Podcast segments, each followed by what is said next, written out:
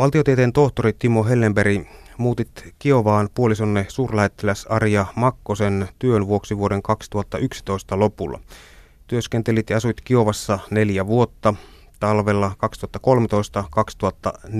2013-2014 vietit aikaa mielenosoittajien kanssa Maidanin teltoissa ja barrikaadeilla.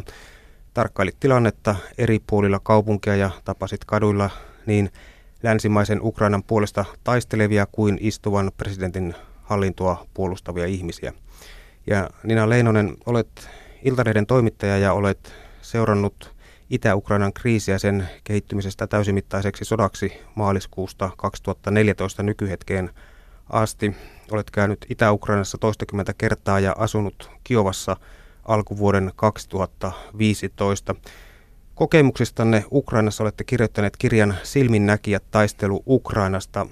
Tähän alkuun, mikä tunteisiin vaikuttanut kokemus, tai voi niitä olla parikin, on jäänyt päällimmäisenä mieleen Ukrainan reissultanne, jos vaikka Niina aloittaa?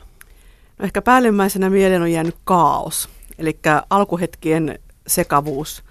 Tapahtumia vaan tuli ja meni, eikä meidän itsekään pysy aina niiden huhujen perässä. Ja sitten toinen, mikä on ehkä tunteisiin vaikuttanut, on se siviilien hätä, mikä edelleenkin jatkuu Itä-Ukrainassa. Eli sinne niin sanotusti loukkoon separatistialueelle jääneet siviilit, jotka ei pääse sieltä pois. Timo Hellenberg. Yksittäisen ihmisen äh, taistelijan halu laittaa itsensä likoon äh, vallankumouksen puolesta ja toisaalta myöskin sitten tapahtumien vyöryminen äh, suunnittelemattomasti ikään kuin sattumien kautta eteenpäin kohti täydellistä tuhoa, niin ehkä nämä on sellaiset seikat.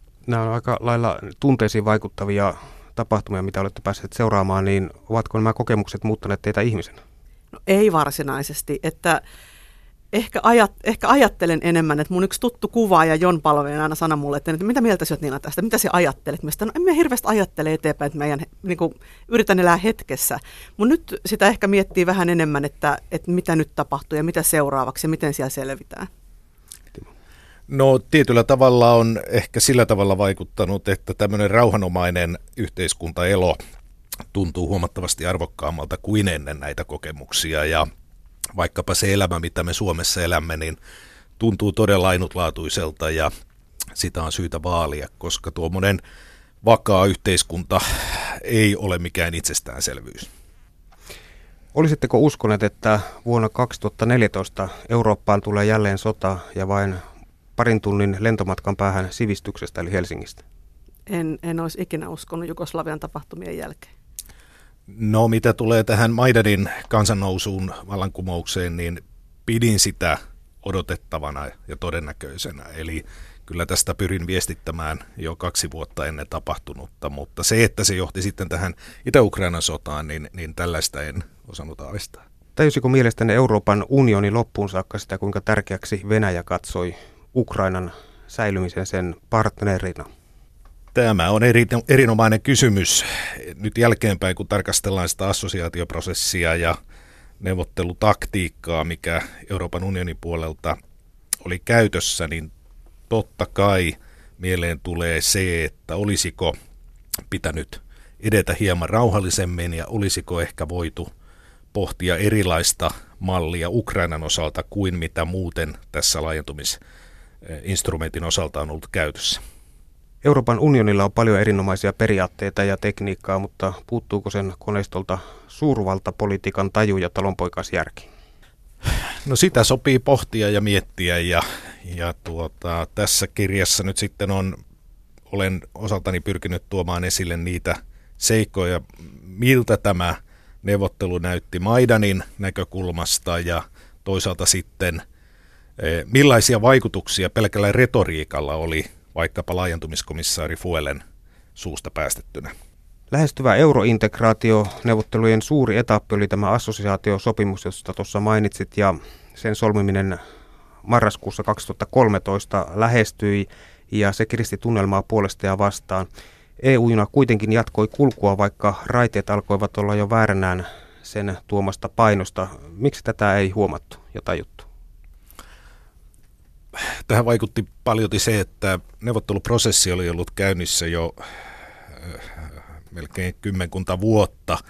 Ja toisaalta sitten Ukrainan hallinto antoi ymmärtää, että, että he ovat tosissaan tässä neuvotteluprosessissa, joten ehkä tämä osaltaan antoi toivoa siitä, että tähän sopimukseen päästään. Ja, ja toisaalta sitten jatkuvat neuvottelut Kiovassa, erityisesti Ranskan, Saksan ja Puolan johdolla antoivat toivoa siitä, että, että tässä päästään lopulta ratkaisuun jopa Maidanin aikana. Ja sillä tavalla tässä kävi niin, että, että tuo retoriikka, jota toisaalta Brysselistä lausuttiin ikään kuin nopeasta laajentumisprosessista, paradoksaalisesti sitten ruokki myöskin mielenosoittajien halua päästä nopeaan ratkaisuun ja antoi heille toivoa ja voimaa jatkaa sitä omaa eh, mielenilmaisuaan.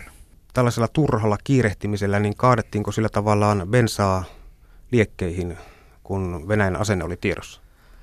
Se on asia, jota sopii nyt sitten pohtia ja peräänkuuluttaisin omalta osaltani sitä, että asianomaiset, jotka tässä prosessissa neuvottelut, neuvottelujen kierteessä ovat olleet mukana, tekisivät omat muistelmat, koska ainoastaan tätä kautta saadaan oikeaa tietoa siitä, mikä, mikä oli tuo, tuo taktiikka ja toisaalta sitten mihin strategiaan se perustui. Mutta olen pyrkinyt tuomaan esille niitä tuntoja, joita tuolla Maidanin mielenosoitusleirissä koettiin ja toisaalta sitten seurannut aika läheisesti EU-toimiston omaa taktiikkaa Kiovassa.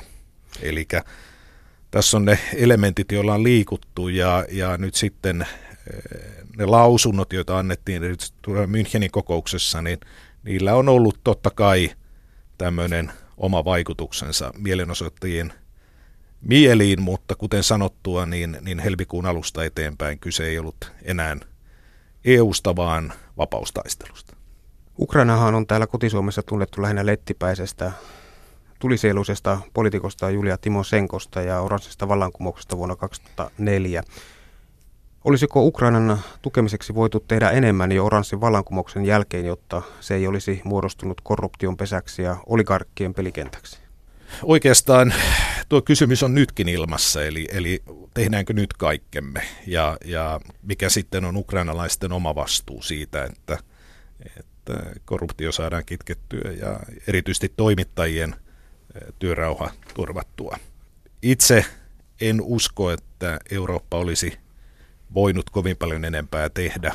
Oikeastaan se tiekartta on ollut tiedossa varmaan aika pitkään ja toisaalta sitten eh, se tuki, jota Euroopan unioni antoi Ukrainalle ennen tätä kansannousua, eli nyt puhutaan vuosista 2011-2012, eh, niin, niin se oli melko massiivista, mukaan lukien Krimin kehittäminen. Ja, ja kyllä elementit ovat olleet kaikki olemassa – jotta tämä talo oltaisiin saatu rakennettua eurooppalaiseksi, mikä oli tässä selvästi yhteinen tavoite ennen Maidania. Nina Leinonen, mikä käsitys sinulla on tästä Ukrainan tilanteesta ja sen kehittymisestä tällaiseksi? Mistä asti olet seurannut sitä? No, on seurannut Orassin vallankumouksen mm. ajoista lähtien ja silloin ei ehkä Euroopan unionissa tai EU, Euroopassa yleensäkään ei ymmärretty ihan tarkkaan, että mitä Ukrainassa tapahtuu. Ei se kiinnostanut ehkä tarpeeksi. mutta emme siihen historiaa pidemmälle, koska se on pohjaton mm. suo. Eli tällä nykypäivänä on paljon haastatellut paikallisia ukrainalaisia ja sitten muun muassa suomalaista Mika Aaltoa, joka vetää siellä korruption vastaista antikorruptiotyötä tällä hetkellä. Ja siellä Ukrainassa on tehty paljon korruption kitkemiseksi. Eli on napu perustettu tämä kor- virasto. Siellä on tiettyjä viranomaisia ehkä näytöksenomaisestikin erotettu mutta siellä on tehty paljon. Kun ajatellaan, että tilanne oli nollassa tai miinuksella, niin ollaan sieltä pikkasen menty kuitenkin eteenpäin, että toimenpiteet tapahtuu. Mutta kun ajatellaan, että korruptio on ehkä se iso ongelma, mikä nousi myös idässä monesti ihmisillä esille, kun kysyin, että, että, että mikä tässä on tässä ajatuksessa, että minkä takia te haluatte eroa Ukrainasta tai mik, miksi haluatte autonomisen alueen. No korruptio. Se nousi ihan joka, jokaisessa keskustelussa ensimmäisenä esille. Niin paljon on tehty, mutta pitää muistaa myös se, että ei korruptio kitketä vuodessa eikä kahdessa. Että se ottaa aikaa ja siellä tehdään toimenpiteitä. Voisi ehkä panna niitä toimeen pikkasen rivakammin, mutta siinäkin tulee mun mielestä sitten taas Euroopan vastuu, että pitää valvoa ja katsoa, että niitä projekteja, mitä siellä on pistetty käyntiin, niin niitä myös toteutetaan. niin kuin on ajateltu. Yle Puhe. Jatketaan tarinassa eteenpäin. Assosiaatiosopimus karahti kiville, eikä sitä ilmeisesti Venäjän painostuksesta presidentti Janukovic allekirjoittanut, vaan haukui sopimuksen täysin kelvottomaksi ja kansa koki tulleensa petetyksiä luotti osin katteettomaan EUn tukeen kuin peruskallioon. Kymmenen tuhansia mielenosoittajia tuli kaduille. Mitä ajatuksia teille heräsi? Oliko aavistettavissa, että Maidan teki tuloaan? No, mehän emme olleet kokeneet tuota Maidania tai sitä edeltäviä Maidaneita ää, aiemmin, eli meille jo tuo kymmenien tuhansien ihmisten ilmaantuminen Kresatek pääkadulle oli melkoinen kokemus. Ja toki alkuvaiheessa mielenilmaisu oli rauhanomainen, perheet, eläkeläiset, nuoret, opiskelijat, kaikki rintarinnan kävelemässä viikonloppuisin pääkatu auringonpaisteessa. Tunnelma oli peräti auvoinen, ellei peräti äh, rauhoittava, koska ihmiset kokivat vihdoin yhteenkuuluvuuden tunnetta ja oli joku syy tulla yhdessä kadulle.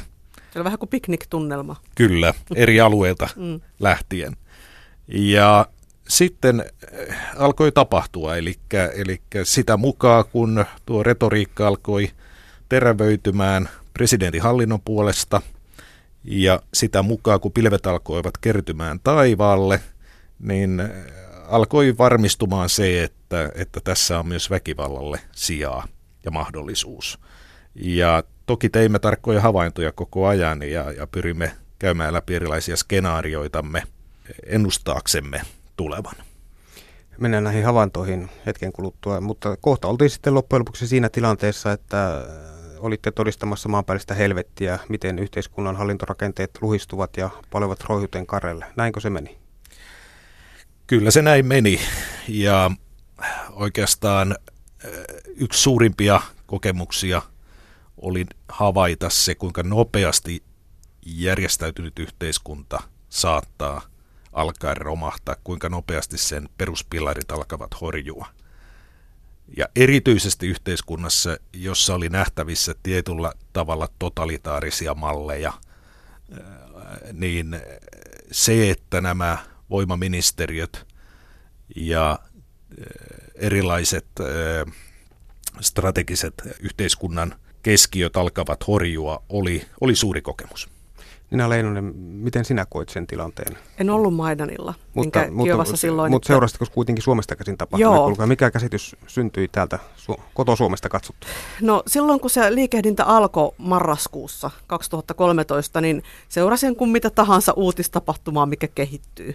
Katsoin, että mitä siellä mahdollisesti tapahtuu, mutta sitten kun alkoi nimenomaan tällaista voi sanoa, että väkivaltaa alkoi ilmestyä kuva, kuvaan, niin sitten he, he, tavallaan heräsin, että hetkinen, että mitä siellä mitä siellä oikeasti nyt on meneillään. Ja silloin oli tällainen Espresso TV, erinomainen live-lähettäjä.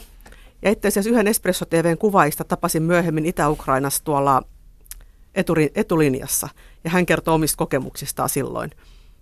Niin tota, se oli aika hurjaa kyllä seurata suorana lähetyksenä esimerkiksi kuinka ihmisiä ammuttiin. Muistan ihan elävästi sen tilanteen, kun istuin kollegan kanssa vastatusti ja sanoin, että hei Aino, että kato mitä täällä tapahtuu. Ja tultiin mun läppärin ympärille ja seurattiin suoraa live-lähetystä, kun siellä ammuttiin ihmisiä. Ja se, oli, se oli aika rajua. On ollut myöskin sellaisia puheita liikkeellä, että ne olivat nimenomaan oppositioriveissä olleita fasisteja ja äärioikeistolaisia, jotka mellakoini aloittivat siellä. Mikä mahtaa olla totuus? Kyllä olen tuossa pyrkinyt tekstissäkin havainnoimaan sitä, että samaan aikaan kun uutisoitiin äärioikeistolaisista ja kovan linjan fasisteista, niin, niin tuolla Maidanilla oli, oli edelleen niitä perheenisiä ja opiskelijoita ja perheenäitä, eli kyllähän tässä melkoinen ristiriita oli äh, ulkomaisen uutisoinnin ja sen todellisuuden kanssa, mikä Maidania vallitsi. Siinä vaiheessa ehkä se infosota pääsi kunnolla vauhtiin, koska täysin sama tilanne oli idässä, että kun olin esimerkiksi Donetskissa silloin, kun se oli jo separatistien hallussa, niin sanottiin, että miten uskallat mennä, ja tavalliset ihmiset kysyivät, että miten uskallat mennä Kiovaan, koska sehän on fasistien hallussa. Ja yritin sitten selittää, että no ei todellakaan ole, että se on ihan normaali, normaali elämää eletään. Ja samoin kun olin Kiovassa, niin siellä paikalliset tuttavat sanoivat, että miten ihmeessä sä uskallat mennä sinne Donetskiin, koska siis sehän on täysin niin kuin kaos, se on ihan hirveätä se porukka siellä. Mielestäni se tavalliset ihmiset on tavallisia ihmisiä molemmin puolin rintavalinjan, että ei ole mitään eroa. Mutta se infosota alkoi niin todella rankasti silloin Maidanin aikana ja nimenomaan tällä fasistiretoriikalla. Mennään näihin sinun kokemuksiin, mm. Niina, vielä tarkemmin mm. tässä hetken kuluttua. Hallinnolle uskolliset Berkut erikoisjoukot olivat saaneet käskyn hajoittaa opiskelijoiden rauhanomaisen kokoontumisen. Timo, sinä olit paikan päällä näkemässä, kun hallitukselle uskolliset Berkut erikoisjoukot hakkasivat säälimättömästi puolustuskyvyttömiä nuoria ja vanhuksia. Mikä oli se tunne, kun näet, että ihmisöri valui solkenaan pitkin itsenäisyyspatsaan lasista ympärystä? Epäusko, tietyllä tavalla myöskin epätoivo, ehkä osittain myöskin samaistuminen, josta sitten kumpusi sellainen tietynlainen raivon tunne, että tähän pitäisi löytyä ulkopuolinen erotuomari. Toisaalta sitten ristiriitaisia tunteita, koska kuten kirjassa mainitaan, niin, niin oli mahdollista myöskin käyskennellä ja tuntea myös vastapuolta, eli hallinnon joukkoja. Tunsin hyvin monta miliisiä ja siellä toisella puolen toimivaa henkilöä päivittäisten retkieni myötä ja toisaalta heidän tehtävä oli myöskin puolustaa silloista hallintoa ja, ja turvata se yhteiskuntarauha. Eli hyvin, hyvin ristiriitaisia, voimakkaita tunteita heräsi tuosta. Kylmäverinen ja raaka rauhallisen mielenosoituksen hajoittaminen taisi tulla valtavana järkytyksenä oranssin vallankumouksen väkivallattomuuteen tottuneille ukrainalaisille.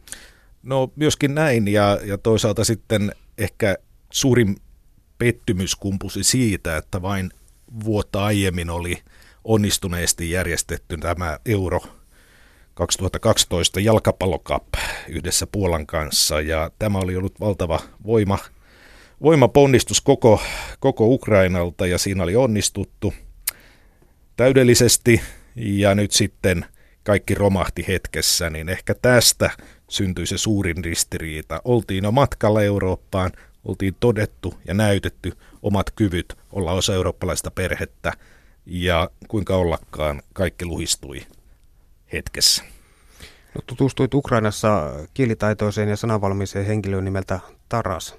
Hänestä tuli hyvä kaverisi, jonka merkitys kasvoi sitten pian suureksi, kun sait sisäpiiritietoa suoraan Maidanin päämajasta virallisten ja värittyneiden tietotoimistojen ohitse. Millainen tarina tähän liittyy ja millaista tietoa sait?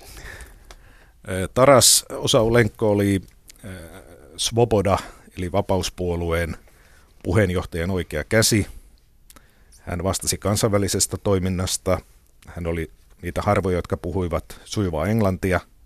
Oli matkustellut ja tutustuin häneen Suomen suurlähetystön järjestämillä itsenäisyyspäivän vastaanotoilla. Ja todellakin hänen kykynsä välittää tietoa Maidanilta oli äärimmäisen arvokasta.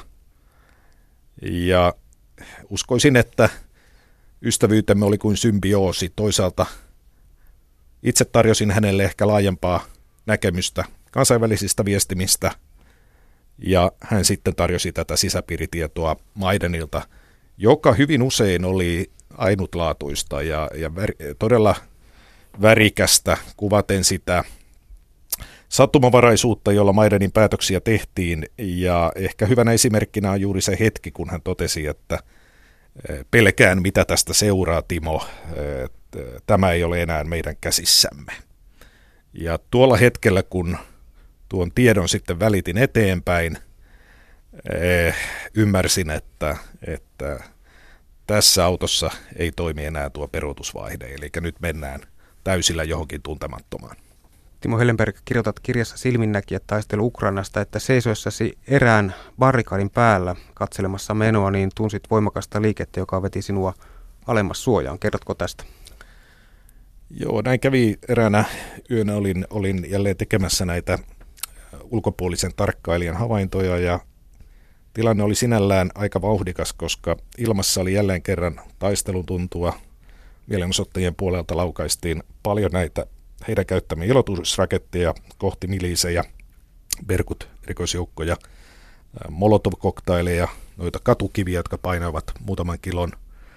Ja toisaalta sitten vastapuolelta ammuttiin tainutusgranaatteja, savugranaatteja ja käytettiin muun muassa tällaisia armeijalta saatuja valonheittämiä, jotka toisaalta sitten auttoivat identifioimaan mielenosoittajia ja toisaalta sitten sokaisemaan tuolla parikaadeilla seisseitä taistelijoita. Ja muistan vain tuossa rytinässä, kun pyrin tekemään havaintoja, tunsin todellakin jonkun vetävän minua suojaan ja selkeällä suomen kielellä karjuvan, että perkele alas suojaan. Ja, ja tuota, se oli ainoa suoranainen kosketus suomalaiseen Maidanilla. Eli, eli tuolloin kävimme lyhyen keskustelun ja kävi ilmi, että siellä oli joukko suomalaisia, jotka olivat tulleet osoittamaan tukeaan Maidanin mielenosoitusleirille. Oliko niin, että sitä kuului näinkin, että tultiin joukolla lyömään ryssää turpaa? No tämä oli se, se viesti, mikä sieltä tuli ja, ja tuota, sen voi sitten jokainen laittaa omaan, omaan tuota, käsitykseen, mitä sillä kyseinen henkilö pyrkii välittämään, mutta, mutta totta kai nämä uutiskuvat ja median raportointi nostivat tunteita myöskin Suomessa ja, ja käsitykseni mukaan lennot toimivat tuolloin normaalisti ja kaikille oli mahdollista osallistua mielenosoitukseen. Se on sitten toinen asia, mitä, mitä tuo yksittäinen taistelija todellisuudessa siellä teki ja, ja kuinka monta suomalaista hänellä oli mukanaan, mutta tuollaista viestiä tuolloin kuuluu ja, ja en pitänyt sitä kovinkaan yllättävänä.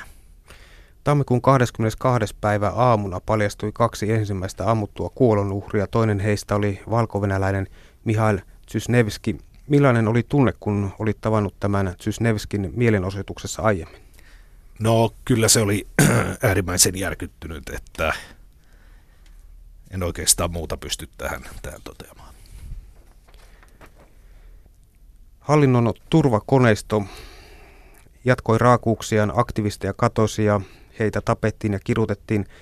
Kerrot Timo, että mieleesi on jäänyt erityisesti kasakka Mihail Gavrilakin nöyryttäminen seisottamalla häntä alasti Minskin puistossa talvipakkasessa. Mikä tarina tähän liittyy? Hän oli tällainen tyypillinen etulinjan maidanisti, jos näin sallitaan todeta, ja – hän oli yksi niistä, jotka jäivät tällaisen erikoisjoukkojen rynnäkön jalkoihin ja hän sai sitten hyvin karmean käsittelyn.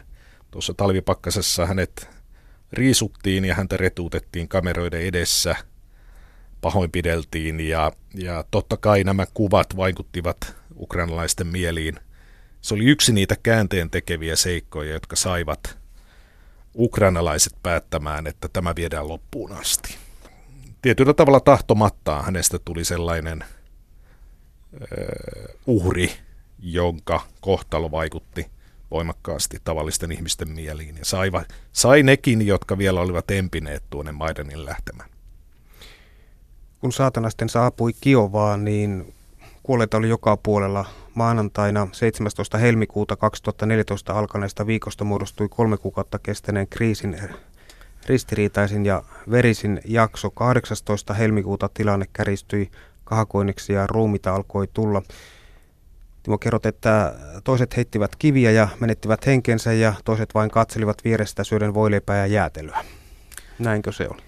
Näin se kyllä oli oikeastaan koko Maidanin ajan ja tietyllä tavalla tämä rinnakkaiselo tarkkailijoiden normaalisti työtä tekevien ja mielenosoittajien välillä oli suurimpia paradokseja koko tässä vallankumouksessa. Yhtä lailla kuten se, että vaikka tuossa taisteltiin muutaman korttelin alueella, niin hyvin pian vastapuolet saattoivat olla samassa kahvilassa tai jonottaa samalla kahviautomaatilla. Eli sillä tavalla ainutlaatuinen kansannousu, että, että tässä tällaisilla ristiriitaisuuksilla oli paljon merkitystä, mutta myöskin sosiaalisella medialla oli merkitystä ja, ja ennen kaikkea informaatiolla, disinformaatiolla, informaatiosodankäynnillä oli valtaisa painoarvo. Mutta kuten sanottua, niin suurimpia kokemuksia oli todella se havainto, että vieressä kahvilassa joku suorittaa työtehtäviään ja samaan aikaan ulkopuolella taistellaan verissä päin. Hyvin, hyvin surrealistinen kokemus. Mennään tuohon informaatiosotaan hetken kuluttua tarkemmin. Kun kahakointi repesi käsistä, niin juoksit suojaan Kiovan itsenäisyyspatsaan sisälle, joka on noin 10 metrin suuruinen. Tämä oli koitua kohtaloksesi. Kerrotko tästä ja saatana jätkä Now You Go-tapahtumasta lisää? No oikeastaan tilanne oli aivan samanlainen kuin aiemminkin, eli, eli jos sitä oikeanlaista tilannetietoa halusi, niin sitä oli vain itse haettava. Ja, ja tuossa elettiin kuitenkin aika ratkaisun hetkiä. Kyse oli keskiviikosta, eli kyse oli viimeisestä ratkaisun viikosta, jossa piti löytää neuvotteluratkaisu mielenosoittajien hallinnon välillä. Sitä oli sorvaamassa Ranskan, Saksan ja Puolan ulkoministerit paikan päällä. Ja juuri tuolla päivällä oli sinällään tärkeä merkitys, koska edellisenä päivänä oli tapahtunut uudelleen yhteenottojen repeäminen ja hallinto oli ilmoittanut, että tuona keskiviikkona maidan tyhjennetään vaikka väkivalloin, joten, joten totta kai se oli äärimmäisen tärkeää olla siellä paikan päällä ja kerätä oikeanlaista tilannetietoa. Ja satui vaan päätymään tuonne itsenäisyyspatsaan sisälle siitä syystä, että se oli paras paikka, josta pystyi näkemään – mitä siellä palavalla Maidenilla tapahtui. Maidenista oli tuolloin yksi kolmasosa jo tuhoutunut eh, erikoisjoukkojen rynnäkön johdosta. Liekit löivät metrikaupalla ilmaan ja, ja teltat paloivat, ihmiset pyrkivät hävittämään todisteita olemassaolostaan siellä ja toisaalta samalla patoamaan tuon erikoisjoukkojen etenemisen. Ja näin ollen päädyin sinne patsaaseen tekemään havaintoja. Se on hieman ylempänä kuin tuo muu Maidan ja siitä oli hyvä näkymä toisaalta Perkutien suuntaan, toisaalta sitten takana olevaan roihuavaan Maidaniin. Ja tuolla Maidanissa, Maidanissa oli tuolloin muutama etulinjan taistelija, jotka eivät antaneet periksi. Ja yksi näistä oli tuolla patsan sisällä, joka jatkoi yhden miehen taisteluaan ja, ja pyrin häntä suostuttelemaan lähtemään kanssani pois. Toisaalta ehkä taustalla oli hieman halu hillitä sitä väkivaltaa, mutta toisaalta sitten näin sen epätoivoisen tilanteen, jossa hänet murskattaisiin todennäköisesti muutaman minuutin sisällä erikoisjoukkojen toimesta. Ja näin ollen pyrin häntä saamaan mukaan, niin koin sen ikään kuin kansalaisvelvollisuudeksi, vaikka siellä varsinaisesti asunutkaan. Ja sitten sanoit hänelle, että kun mikään ei tepsynyt, että saatana jätkä now you go. No se oli se retoriikka sitten, jota siinä tilanteessa käytin ja pyrin häntä myöskin olkapäästä hieman retuuttamaan mukaani, mutta se ei auttanut. Hän jatkoi yhden miehen taisteluaan, jolloin päätin itse poistua paikalta. Mutta sekään ei ollut kovinkaan helppoa. No se ei ollut helppoa, koska liekit löivät todella ja se savun määrä oli niin valtava, että oikeastaan oikean ilmansuunnan löytäminen oli mahdotonta.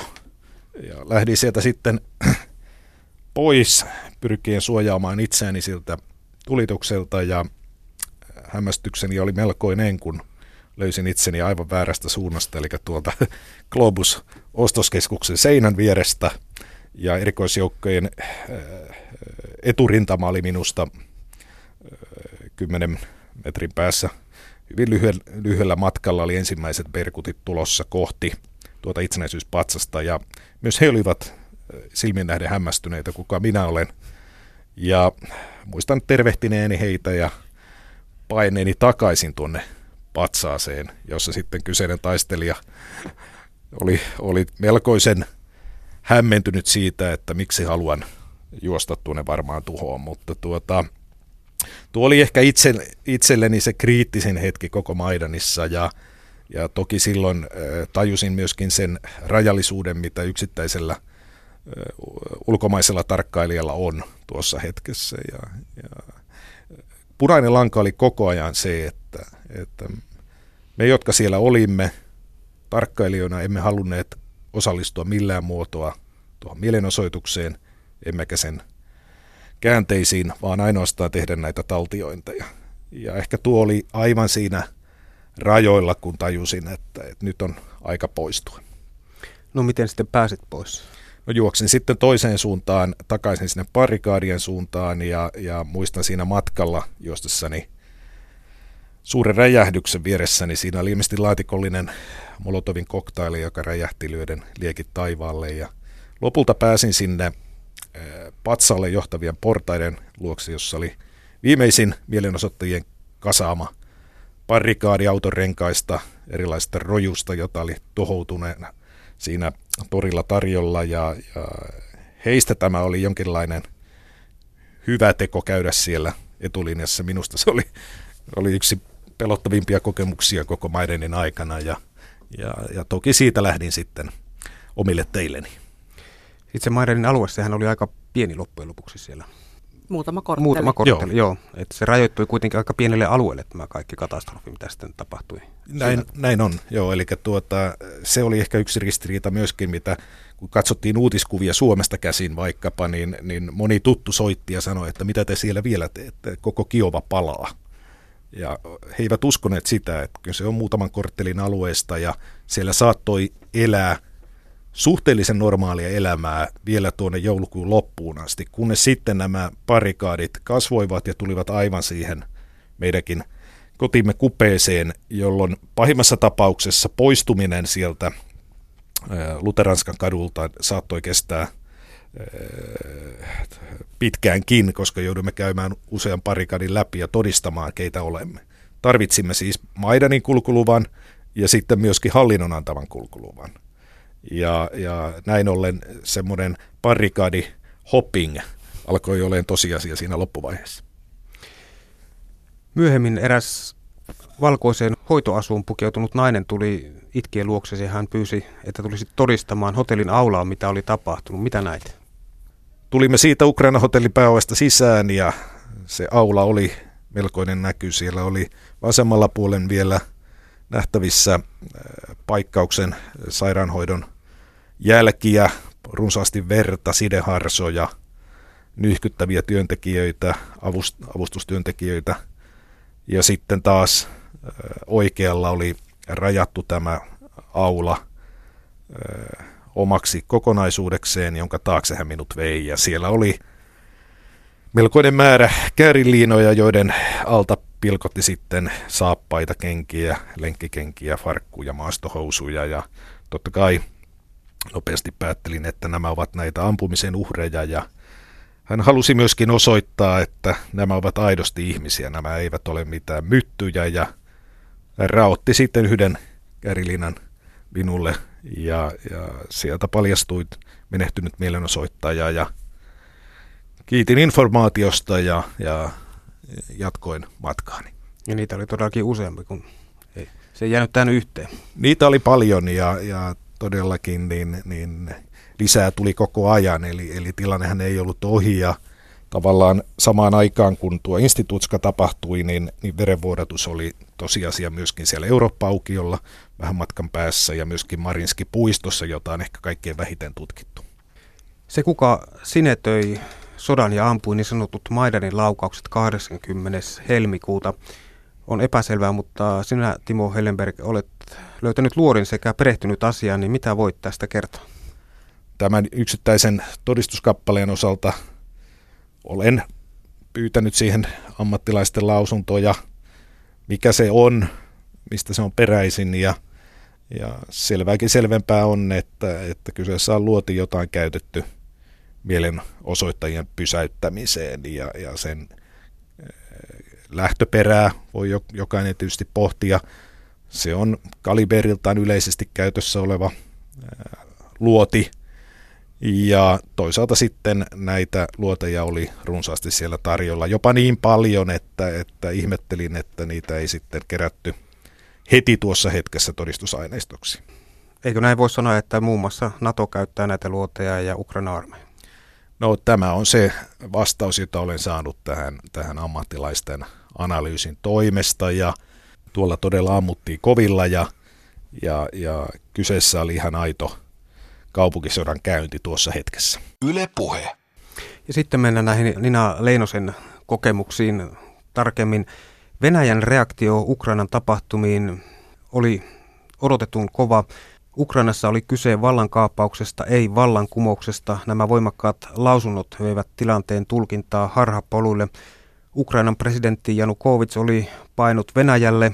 Tuntemattomat vihreät miehet astuivat esiin Krimillä. Maaliskuun ensimmäisenä päivänä Venäjän parlamentin liittoneuvosto hyväksyi presidentti Putinin pyynnön maan asevoimien käytöstä Ukrainan alueella. Vajaa kuukausi Maidanin kansannousun jälkeen 18. maaliskuuta Krimillä järjestettiin laiton kansanäänestys Niemimaan liittämiseksi Venäjään. 27.–28. helmikuuta 2014 Venäjä aloitti näkyvästi Krimin valtauksen. Lännessä Venäjän toimia seurattiin haavi auki ja siihen reagoitiin tyrmistyksellä ja epäuskolla. Huhtikuun alussa Venäjän tukemat separatistit valtasivat Itä-Ukrainassa hallintorakennuksia ja toukokuussa syttyi sota. Iltalehden toimittaja Nina Leinonen olit paikan päällä todistamassa Itä-Ukrainan tapahtumia ja kirjoitat, että hallintorakennukset vallanneet ihmiset näyttivät lähinnä spurkuilta ja syrjäytyneiltä, jotka hakivat hallintorakennuksista lämmintä suojaa. Miksi Ukrainan armeija ei puuttunut heti peliin, kun näki, että tilanne menee huonoon suuntaan? Olisi ollut ilmeisen helppoa vallata nuo hallintorakennukset spurkuilta. Tätä on mietitty paljon. Mm. Eli Ukrainan armeijahan oli kaostilassa siinä vaiheessa, sitä, sitä ei käytännössä ollut. Mm. Eli siinä on yksi syy, minkä takia Ukrainan armeija ei toiminut. Ja sitten puhuttiin paljon samassa yhteydessä siitä, että tämä oli niinku spontaani kansannousu myös Itä-Ukrainassa, että he halusivat sen takia saada alueen itselleen tai liitettyksen Venäjään, niin sen takia he valtasivat näitä rakennuksia ja poliisilaitoksia sitten itselleen, mutta se ei voi olla spontaani kansannousu, koska samanaikaisesti eri kaupungeissa eri puolilla Itä-Ukrainaa vallattiin näitä hallintorakennuksia ja poliisiasemia. Ja linja-autoilla kuljetettiin tiettyjä rähinä porukoita paikasta toiseen auttamaan sitten näissä valtauksissa. Ja se, mitä näin itse sitten paikan päällä näissä vallatuisrakennuksissa, niin siellä oli paljon no siis rumasti sanottuna spurkuja. Ja sitten se oli kodittomia, jotka hake suojaa, koska oli kuitenkin vielä aika raaka kylmä kevät sinä, sinä vuonna. Niin he tavallaan ylläpiti, he väestöitti ne rakennukset, näin voisi ehkä sanoa. Eli se oli hirveä määrä porukkaa ja ne oli, ne oli kuin kaatopaikkoja ne rakennukset. Siellä oli roinaa, siellä oli parikadit ympärillä ja sisällä ei roskia viety minnekään. Et se oli todella kaosmaista. Ja siellä oli tosissaan tämmöistä niin kuin vähän syrjäytymisvaarassa tai syrjäytyneitä ihmisiä sitten paikan päällä. Oli myös vähän sotilaallisempaa väkeä, mutta pääosa oli tällaista syrjäytynyttä väkeä, kunnes sitten toukokuussa tuli Venäjältä Vostok-pataljoona ja sen johdolla sitten puskutraktorilla putsattiin koko Don, esimerkiksi Donetskin hallintorakennuksen edustaja sisällä sitten myös paikat. Nina Leilunen, kirjoitat, että joku ampui, mutta kukaan ei tiedä kuka ja ketä saati miksi haavoittuneita tulee, samoin ruumiita, loukkaantuneiden ja kuolleiden lukumäärästä ei ole tietoa. Väärään aikaan väärässä paikassa Ukrainalle tukensa ilmaiset, ilmaisseita ihmisiä siepattiin ja kidutettiin, ihmisiä katoaa, toimittajia ja etyin tarkkailijoita kidnapataan. Mitä ajatuksia ja tunteita heräsi näiden tapahtumien keskellä? No siinä vaiheessa kävi itse miettimään, että mitä ihmettä täällä tapahtuu. Et koska huhuja oli ihan hirveästi. Ja siinä vaiheessa siis mun ei työpari, mutta lyömät, lyömätön kollega oli Erkka Mikkonen Yleltä, kenen kanssa sitten viestiä vaihettiin pitkin päivää, että missä oot, mitä tapahtuu, mitä näet.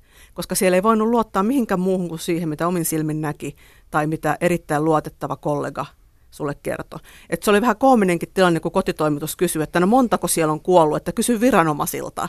Niin mulla päästyi sellainen tahaton nauru, että miltä viranomaisilta, koska täällä ei ole toimivaa hallintoa enää olemassakaan koko, koko Donetskin alueella.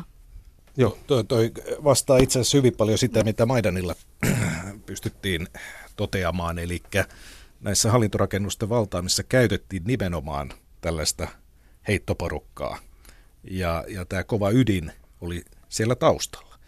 Eli aika jännä huomata tämä, tämä yhtäläisyys tässä asiassa. Mikähän tässä mahtoi olla taustalla? No se on organisoitua toimintaa Siitä se kertoo. Mm. Ja kukahan sitä mahtoi organisoida? No tämä on mun hyvin valistunut arvo, se mitä on itse nähnyt ja kokenut. Eli kyllähän aika pitkään ne organisaattorit tuli Venäjän puolelta. Jatkat kirjoitustasi, että poliisi ei tee mitään, armeija ei tee mitään, itseään militanteiksi kutsuvat ryhmät ja separatistit varastavat poliisilta ja armeijalta aseita, roistojoukot ammuskelevat toisiaan ja sivullisia humalaiset liikkuvat aseiden kanssa. Voiko näin jälkeenpäin analysoida, miksi kukaan ei tehnyt mitään, vaan sekasoron annettiin jatkua? Ehkä voi jollakin tapaa analysoida, että se johtuu siitä, että se Ukrainan armeija oli – todellakin niin huonoissa kantimissa, eli se ei kyennyt toimimaan. Et se on yksi syy siihen. Ja samaten sitten keskushallinto toipuu vasta Krimin vallotuksesta, tai ei sitä ole vieläkään toivottu, vaan sitä, se asia kävi niin kuumana päällä, eli siellä käytettiin tilannetta hyväkseen ja puhallettiin. Ensin oli Maidan, sitten tuli Krimi ja sitten alkoi Itä-Ukrainan levottomuudet kahden kuukauden sisällä kaikki. Kirjoitat, että toukokuun 11. päivä 2014 Donetskin alueella järjestettiin tuota äänestys ja äänestyslipussa oli kolme kysymystä. Yksi, pitääkö Donetskin alue pysyä osana Ukrainaa? Kaksi, pitääkö Donetskin vaatia autonomista asemaa? Kolme, pitääkö Donetskin liittyä Venäjään? Vastausvaihtoehdot olivat kyllä ja ei. Mikä tarina tähän liittyy? No se liittyy, että tapasin tämän vaalilautakunnan puheenjohtajan edellisiltana ennen kuin oli vaalit. Ja sitten kysyn, että, että kerro, mitä näissä lipuissa lukee, ja hän sitten kertoi, mitä näissä lukee, ja pyysin häntä selittämään, että mikä tässä on homman nimi, että mitä tässä, mistä tässä äänestetään, koska tuo oli erittäin haastava kysymyksen asettelu vaalilipukkeessa, niin hän ei pystynyt sitä selittämään. Ja vastaukset, kyllä äänet olivat voittaneet. Kyllä, joo, kyllä äänet voitti, ja ne voitti jo kaksi tuntia ennen kuin äänestys huoneet meni kiinni. Ja se oli kuulemma hyvä asia. Se oli, moni sanoi, että hyvä asia, kun sitten kysyin paikalliselta, että miksi on hyvä asia, no koska kyllä äänet voitti. Mm. Hyvä vaali sinänsä. joo. Ja siellä sitten juhlittiin sitä. Siellä kyllä juhlittiin voitti. kovin, joo. joo. Kukaan ei oikein tiennyt, kuka, mikä voitti, mutta se, juhla, juhlalle oli aihe. Toi kuvasi hyvin sitä tyypillistä tilannetta etä 2014 keväällä. Toukokuussa 2014 pidetyn kyseenalaisen kansanäänestyksen jälkeen Donetskin katukuvaan ilmestyivät järeämmät aseet ja paikallisia separatisteja paremmin varustetut sotilaat. Ensimmäisen havainnon huonomaineisesta Vostok-pataljonasta teit juuri vaalipäivänä 11. toukokuuta, näinkö se oli? Joo, kyllä, eli silloinkin olin toisen Ylen kollegan kanssa liikenteessä, Kurosen Hantin kanssa, ja sitten olisiko ollut Mannisen Marjakin paikan päällä, niin huomattiin, että tota, oli sellaisia linja-autoja tullut paljon siihen hallintorakennuksen eteen, ja sieltä nostettiin ulos noita konekivääreitä. Ja mikä oli tunne? No vähän huono, että mitä tässä tulee tapahtumaan ja sen jälkeen itsekin vähän tarkemmin mietti, että minne menee. Esimerkiksi sinä samana vaaliyönä niin ei menty kuuntelemaan enää infoa sinne hyvin, voisi sanoa niin sanotusti miinotettuun hallintorakennukseen, jos oli barrikaadit ympärillä ja aseistetut vahdit, koska siinä, siinä alkoi tulla jo se vainoharhaisuus, että onko tämä ansa vai mitä tässä tapahtuu, koska vasta kuukautta aikaisemmin oli etyin tarkkailijoita kidnappattu. Ja mennään nyt tähän informaatiosotaan, sotaan, mistä tässä aiemminkin jo viitattiin, niin tuota, satunnaisten ammuskelujen aikakautta leimasivat väkivallan lisäksi huhut. Propagandakoneistot eivät vielä ehkä käyneet täysillä, mutta väärää informaatio- ja huhumyllyä pyöritettiin ja puolitotuudet tekivät työtään. Millainen tämä suomalaisen Janus Putkosen rooli informaatiosodassa Itä-Ukrainassa oli? Se on aika mielenkiintoinen. omakohtainen kokemus siitä, että olin menossa, olin vuorotteluvapaalla ollut ja vähän pidemmän tauon jälkeen menossa takaisin Itä-Ukrainaan elokuussa 2015. Ja normaalin tapaan menin hallintorakennukselle ja pyysin akkreditointia, niin kun sieltä täytyy pyytää ne tietyt paperit, että saat tehdä töitä Auvella. Aikaisemmin sen oli saanut saman tien mukaan. Mutta nyt sitten tällä kertaa ilmoitettiinkin, että huomenna aamulla saatte tietää. Ja vähän niin kuin jo kellot soi, että mitä ihmettä tapahtuu.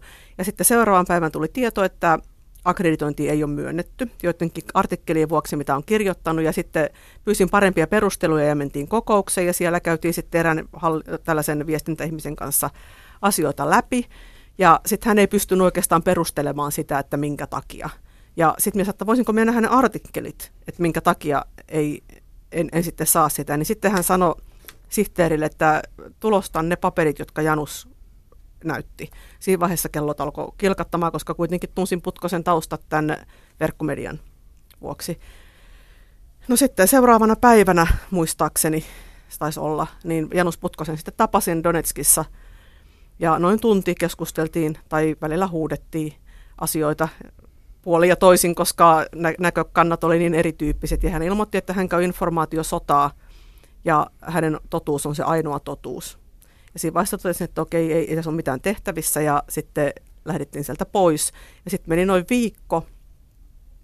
Tämän jälkeen niin Antti Kuronen tosiaan soitti mulle kiovasti ja kysyi, että mitä ihmettä täällä tapahtuu, että hän ei saa akkreditointia Donetskiin. Että muistaakseni Putkosen termit oli mun omalla kohdalla, että olen valehteleva natsi ja Iltalehti on fasistinen media. Eli tämä sama retoriikka kulki niin kuin kautta linjan läpi. Ja sitten sen jälkeen sinne ei länsimaiset toimittajat ole päässeet. Ja jos on päässyt, niin heitä on hyvin tarkkaan valvottu ja katsottu, että mitä siellä saa tehdä. Mm. Kirjoitat, että kansantasavallan viestintätoimisto, sen henkilö ilmoitti sinulle, että nyt tarvitaan lojaaleja toimittajia, ei objektiivisia toimittajia. Joo, tämä oli se henkilö, joka ö, toimi siinä viestintätoimistossa Janus Putkosen apuna silloin reilu vuosi sitten kesällä. En tiedä, onko hän enää siellä. Mutta hän ilmoitti tosiaan näin. Ja vähän pahoittelevaan sävyyn vielä. Joo, eli, eli mm. sitten ne, jotka sieltä juttuja sen jälkeen tekivät, olivat lojalia toimittajia, eivät objektiivisia. Näin voisi asian nähdä. No miten, miten Maidanin aikana tämä informaatiosota näkyi? No kyllä se oli hyvin samanlaista, mitä Nina tässä kuvasi, että, että siinä pyrittiin luomaan tietynlainen käsitys vastapuolesta ja kumpikin osapuoli oli äärimmäisen taitava. Maidanin puolella keihäänkärkenä olivat erilaiset tuossa joulukuusessa olleet pilakuvat hallinnosta. Myöskin tehtiin erilaisia vahanukkeja, kuten presidentti häkissä kultaisella vessanpöntöllä. Ja oikeastaan päivittäin saattoi yllättyä sen työskentelyn taitavuudesta, jolla luotiin vastapuolesta käsitystä. Taas sitten hallinnon puolelta luotiin paljon huhuja siitä, että joku kolmas taho, vaikka Yhdysvallat rahoittaa Maidania, joka tietenkään ei pitänyt paikkansa, ja, ja myöskin sitten luotiin erilaisia käsityksiä näistä johtohenkilöistä, eli sitä sun tätä, että se ja se on nyt jossakin lomailemassa, kun hänen kaverinsa ovat siellä etulinjassa, värjättelevät Maidanilla ja näin poispäin. Mutta joka tapauksessa niin informaatio, sodankäynti, josta näin kutsutaan, tai vaikuttaminen oli aivan keskiössä koko Maidanin ajan. Ja osansa sillä oli nyt tällä uudella nopealla sosiaalisella medialla, jota sitten käytettiin taitavasti. Millä tavalla sitä käytettiin? No sitä käytettiin paitsi kokoon kutsumisessa joukkoja liikuteltiin sen avulla nopeasti, niin, niin myöskin sitten levitettiin näitä huhuja ja, ja myöskin sitten henkilöihin äh, iskostuvia äh, erilaisia pilkkalausahduksia, pilakuvia, hyvin, hyvin taidokkaasti tehtyjä dokumentaariselta vaikuttavia – elokuvapätkiä, joilla esimerkiksi kuvattiin presidentin omaisuuksia, ristiinomistuksia ja, ja näin poispäin, joita sitten näytettiin Maidanin loppuvaiheessa siellä e, torilla. Eli puolin ja toisin. Ja sosiaalisessa mediassa käytössä oli Facebook, Twitter, mitä kaikkia? Kyllä, kaikki, kaikki mahdolliset. Ne on pääasialliset kanavat ollut. Oli, kyllä näin oli. Ja sitten myöskin tietysti televisio, televisiokanavat äh, suosivat jokainen omaa asiansa. Meille kaikkein arvokkain oli, oli nimenomaan nämä Espresso TV ja, ja tällaiset kanavat, jotka eivät juurikaan raportoineet, vaan keskittyivät näyttämään sitä live-kuvaa sieltä Maidanilta. Eli siellä oli joitakin kameroita, joiden kautta saatiin aivan, aivan hyvää kuvaa. Nina Leinonen, kirjoitat kirjassasi silminnäkijät taistelu Ukrainasta, että Itä-Ukrainassa – on sodan mikroilmasto ja hyvä esimerkki on Donetskin kaupunki. Kerrotko tästä? Joo, se oli silloin syksyllä 2014 ja oikeastaan vielä 2015 ja nyt mitä ystävien kanssa Donetskissa on ollut yhteyksissä, niin tilanne on edelleen sama. Eli aika pitkälle keskusta-alueella voi elää melko normaalia elämää. Kymmenen kilometrin päässä oli aikaisemmin Donetskin lentokenttä, minkä alueella edelleen on taisteluita. Eli ihmiset kävi lasten kanssa leikkipuistoissa, ravintoloissa syömässä, vietti vapaa-aikaa ja taustalta kuuluu niin kuin, syksyllä 2014 tauoton jyminä. Eli noin 10 kilometrin päässä sitä rauhallisesta elämästä oli täys sota melkein. Kyllä, ja tietysti siinä koko ajan oli se pelko paikallisella ja tietysti meillä toimittajillakin, jotka oltiin paikan päällä, että ei se tarvitse kuin pieni hutiohjaus tai hutilaukaus, niin se on keskustassa se. Ja eräs havaintosi oli, että Grad-laukaisualusta oli kerrostalon sisäpihalla. Joo, tämä oli semmoinen tapaus, että olin sinne lentokentälle ei päässyt, koska siellä taistelut kävi niin kovina, niin syksyllä 2014 mentiin yhden sellaisen korkean talon katolle, tasakatolle ja sieltä sitten nähtiin lentokentän suuntaan. Ja sitten taistelut kävi kiihtymään taas kerran, niin todettiin, että nyt pitää lähteä pois. Ja juoksin sinne tikapuille, mistä katolet pääsi sitten kiipeämään alas ja kurkkasin reunan yli. Niin se oli sellainen ö, kerrostalojen sisäpiha, missä oli lasten hiekkalaatikko ja vieressä oli laukasualusta, mistä lähti raketteja. Mutta siellä leikkivät myöskin lapset hiekkalaatikolla samaan aikaan, kun raketteja ammuttiin. Joo, ne oli vähän, ne ei ollut just hiekkalaatikolla, ne oli vähän siinä kauempana, mutta samalla, samassa pihapiirissä oli lapsia, kun aseella, raskalla aseella ammuttiin asutuksen keskeltä kohti Donetskin lentokenttää, missä oli Ukrainan armeijan asemat. Kirjoitat, että jatkuvien taistelujen keskellä ihmisillä säilyy kuitenkin hämmästyttävä kyky hymyillä ja löytää edes jotain myönteistä kaiken pahan keskellä. Joo, siis se oli ihan käsittämätöntä että ihmiset kuitenkin puhu avoimesti ja ne molemmin puolin rintamalinjaa. Eli sekä Ukrainan hall, tota, hallinnon alueelle että sitten separatistipuolella. Pääasiassa me jututin tavallisia ihmisiä. Niin kyllä ne sit moni sanoi, että, että itkeäkö tässä pitäisi. Eli jos hän niin kun menettää toivossa, niin sitten kaikki on mennyttä. Koska ei ollut enää välttämättä asuntoja, ei ollut ruokaa, ei ollut juomaa, ei ollut lääkkeitä, eläkkeet ei ollut maksettu vuoteen koska ne oli siellä Ukrainan puolella haettavissa, mutta kuka uskalsi mennä rintamalinjan yli, se oli sitten asia erikseen. Miten siellä ihmiset selvisivät? Monella on ryytimaa, venäläiseen tapaan, eli siellä on kasvimaa, mistä saatiin sitten marjoja. Sitten tuli jonkun verran humanitaarista apua Ahmetovin, Ahmetovin säätiöltä, sitten tuli Ukrainan puolelta ja myös Venäjältä tuli näitä niin sanottuja humanitaarisia kuljetuksia, mutta niissä oli se ongelma, että se tavara oli monesti todella huonoa. Eli ystävän vanhemmat, jotka asuivat edelleen Donetskissa, niin kertoo, että siellä ei pää, pääasiassa se ruoka, mikä tuli, niin ei ollut syömäkelpoista. Ainoastaan auringonkukkailu ja vehnä jauhot on ne, mitä pystyi käyttämään. Ja sitten kun, jos rekkoja tuli 100, niin 90 oli aseita, kymmenessä ruokaa. Ja eikö se nyt ollut myöskin sitten niin, että tavallaan virallisten kuolonuhrien määrä poikkesi todellista kuolonuhrien määrästä aika merkittävällä tavalla? Joo, siellä on sellaista valkopesua ihan selkeästi, että aikaisemmin oli näin, että Ukraina ilmoitti vaan, ketkä oli armeijassa sopimussotilaina, niin heidän ö, tappiot, eli kuolleet ja haavoittuneet ja kadonneet. Mikä mahtaa olla se suunnin piirtein se kuolonuhrien määrä, mitä arvioidaan tähän mennessä syntyneen? No virallinen luku, mikä on YK kautta, niin on noin ö, 10 000. Mutta en, en lähde spekuloimaan, mikä se todellinen määrä on. Hmm. Tuskin pienempi. Tuskin pienempi.